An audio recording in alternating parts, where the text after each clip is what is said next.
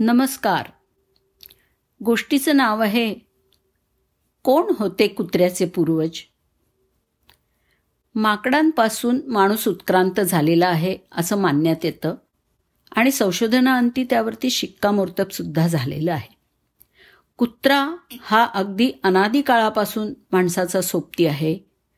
पांडवांनी स्वर्गारोहण केलं त्यावेळी शेवटी युधिष्ठिराबरोबर फक्त एक कुत्रा होता. असा महाभारतामध्ये उल्लेख आहे.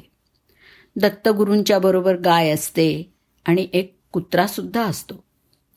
इंद्राची सर्मा नावाची कुत्री प्रख्यात होती.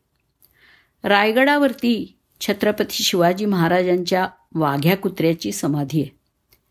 कुत्रा हा प्राणी माणसाच्या साथीने कधीपासून राहतोय याचा धांडोळा घेतला तर आपल्याला दिसतं की तेहतीस हजार वर्षांपूर्वी सुद्धा कुत्रासदृश प्राणी आणि माणूस एकमेकांच्या साथीनं राहत असल्याचे पुरावे मिळाले आहेत.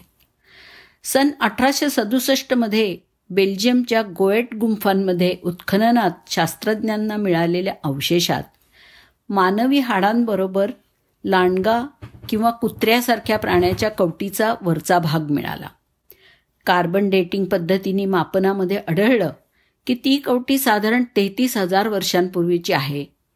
आणि तिची ठेवण बघता ती धड कुत्र्याची पण नव्हती आणि लांडग्याची पण नव्हती. पण त्या दोन्हींच्या मधला दुवा म्हणता येईल अशी ती कवटी होती. लांडग्याचं रूपांतर कुत्र्यात होण्यामधला जणू दुवाच होता तो.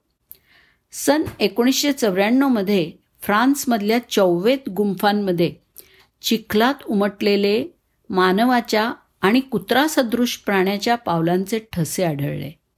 तिथे आढळलेल्या पुराव्यांचं कार्बन डेटिंग केलं तर त्याचा कालावधी निघाला सव्वीस हजार वर्षांपूर्वीचा.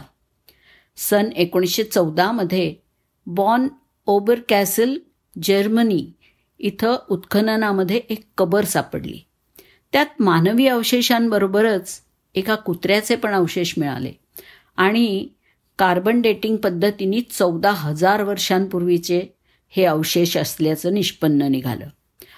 आत्ता अस्तित्वात असणारा लांडगा हा आत्ताचा आपल्या कुत्र्याचा सगळ्यात जवळचा भाऊबंद. इतका की दोन्ही मिळून एखाद्या सशक्त पिल्लाला जन्म घालू शकतात. काही शास्त्रज्ञांच्या मते कुत्रा हा लांडग्यापासूनच उत्क्रांत झाला. आणि एक विचार असा पण आहे की लांडगा आणि कुत्रा हे दोन्ही एकाच पुरातन पूर्वजापासून उत्क्रांत झाले असावेत. असो लांडग्याचं कुत्र्यात रूपांतर होण्याचा आणि तो माणसाळण्याचा काळ तीस हजार ते पंधरा हजार इतक्या वर्षांपूर्वीचा असावा. कुत्रा हा प्राणी लांडगा या प्राण्याच्या वंशाचा मानला जातो. कुत्र्याचा डी एन ए लांडग्याशी नव्याण्णव टक्के मिळता जुळता असल्याचं दिसतं. लांडग्याचा आकारमान आणि दातांची ठेवण ही कुत्र्याशी मिळती जुळती आहे. मग या लांडग्याचं कुत्र्यात रूपांतर झालं तरी कसं?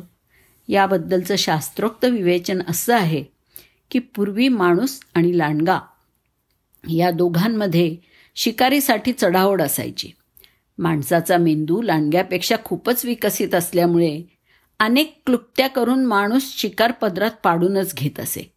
अशा वेळी माणसांनी खाऊन उरलेलं मांस खाण्यासाठी लांडग्यांमध्ये चढावड असायची.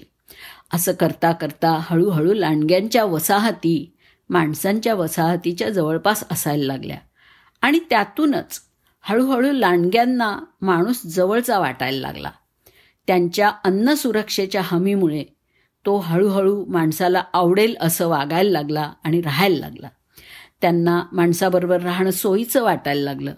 यानंतर माणसाळत चाललेल्या लांडग्यांच्या मध्ये माणसानी स्वतःला अनुकूल असे बदल घडवण्यासाठी त्यांच्यातल्या वेगवेगळ्या गुणधर्माच्या प्राण्यांमध्ये संकर करून वेगवेगळ्या प्रजाती निर्माण केल्या. याला आपण कृत्रिम किंवा मानव निर्देशित सिलेक्शन असं म्हणू शकतो. त्यामुळेच कुत्र्यांचे आकार वजन केसांची लांबी आणि मऊपणा रंग या बाबतीत विविधता आढळते. अनुवांशिकीच्या सिद्धांताच्या आधारावरती कुत्र्यांचे विविध रंग त्यांच्या छटा त्यांच्या अंगावरचे पांढरे ठिपके ठिपक्यांचा आकार या बाबतीत प्रयोग करून निरनिराळ्या रंगाच्या जाती निर्माण केल्या गेल्या. त्याचप्रमाणे निरनिराळ्या अवयवांच्या ठेवणीचा विचार करता डॅश हाऊंडच्या पायांचा आखूडपणा बुलडॉगच्या तोंडाचा बसकेपणा स्पॅनियल आणि अल्सेशन जातीतल्या कुत्र्यांच्या कानांची लांबी आणि ठेवण याही बाबतीमध्ये वैशिष्ट्ये निर्माण झाली. इतकंच काय पण संकरातील जनुकांच्या आदानप्रदानामुळे कुत्र्यांच्या स्वभाव विशेषांच्या बाबतीत सुद्धा बदल घडवून आणून त्या त्या जातीची स्वभाव वैचित्र्यसुद्धा निर्माण झाली. काही शास्त्रज्ञांच्या मते माणसाच्या मदतीला कुत्रा असल्यामुळे त्याची यशस्वी शिकार करण्याची क्षमता वाढली. आणि आज तर कुत्रा हा माणसाचा सगळ्यात चांगला मित्र आणि मदतनीस झालेला आहे. हे नक्की. धन्यवाद.